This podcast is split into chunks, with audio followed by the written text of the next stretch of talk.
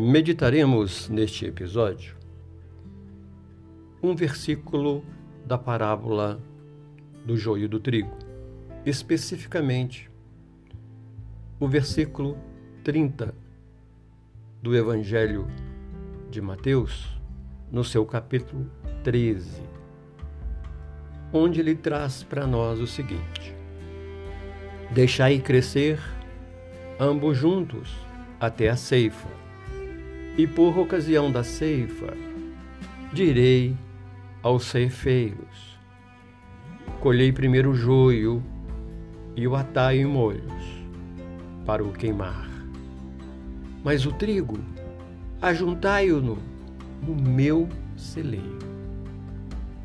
Deixai crescer ambos juntos até a ceifa. Meditemos: o bem ao lado do mal. O bem ao lado do mal. O trigo a simbolizar o bem e o joio a simbolizar o mal. Assim o bem se torna melhor e o mal deixa de ser mal.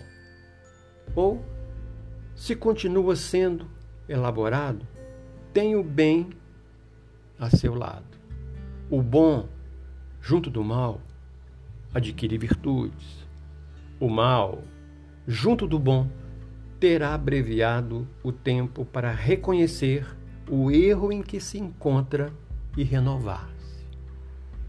Tal fato nós o detectamos em face da lei de dualidade que vige no universo, garantindo o equilíbrio da criação. Percebemos-lo no campo exterior, como podemos identificá-lo no espírito. É assim que a treva cede um dia à evidência da luz, e a luz, dissipando as trevas, se capacita a mais amplas possibilidades de manifestação. Continua o versículo.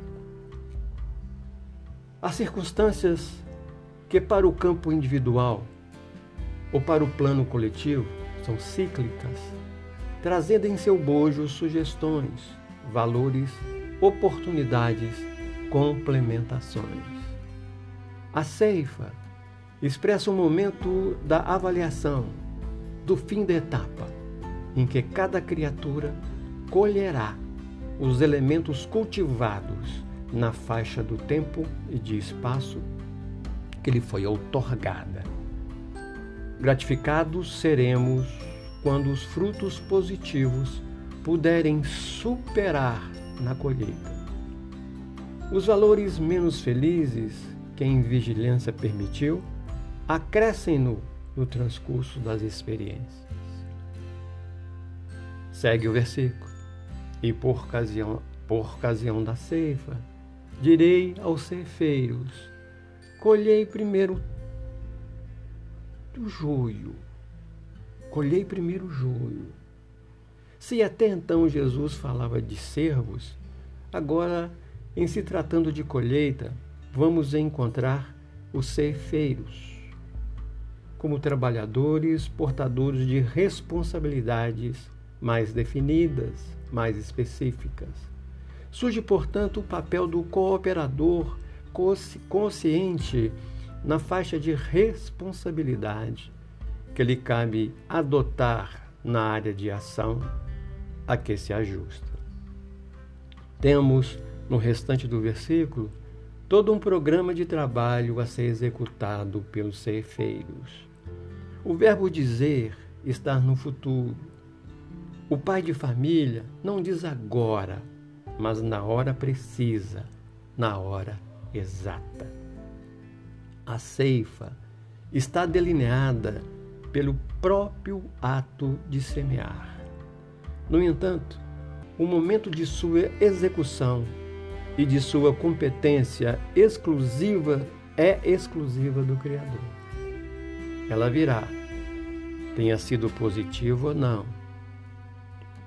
E dentro dessa flexibilidade que, é, que atuam os processos da misericórdia divina, estendendo o tempo para a melhoria da safra ou encurtando-o para evitar-se situações mais difíceis.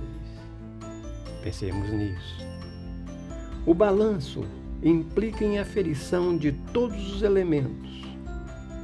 Chegada esta hora inevitável, o joio na forma de lágrima, dores e amarguras, decepções e conturbações, é reunido e expurgado pela natural engrenagem da quitação de débitos ante as leis que nos governam. E atai molhos para o queimar, segue o versículo. A lei de causa e efeito, agindo de forma inderrogável, encaminha o ser a novos ângulos de percepção e conhecimentos. Se a semeadura do mal gerou sofrimentos, são esses sofrimentos o fogo purificador capaz de deixar gravado no psiquismo a essência da experiência vivenciada. E tem sido sobre essas bases dos joios colhidos em muitos molhos, em primeiro lugar, que temos conseguido visualizar a necessidade, pelo, pelo menos, de zelar para que o trigo, pela dinamização do bem maior, possa ter preferência na busca da realização espiritual que nos compete empreender. O joio, reunido em feixes para queima, demonstra o fato de que, no momento de aferição, as dificuldades não vêm isoladas, formando quase sempre um corolário de apreensões e dificuldades que nos cabe superar nos fundamentos da paciência, da humildade e da confiança em Deus. O remorso queima como fogo na consciência e aparece quando a inclemência do erro se evidencia.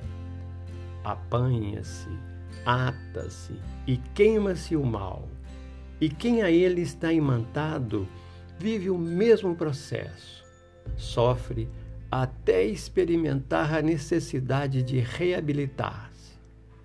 Quando queimamos algum material, os detritos servem de adubo. Uma pessoa que ajuda por vaidade, à medida que se esclarece, deixa de agir assim.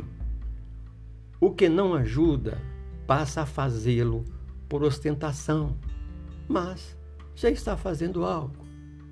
Nada há perdido. Finaliza o versículo. Mas o trigo, ajuntai-o no meu celeiro. No celeiro divino só há o bem, o trigo. Fazendo o bem, estamos dando expansão ao que há de divino em nós e, em consequência, experimentando a felicidade no coração. Reflitamos.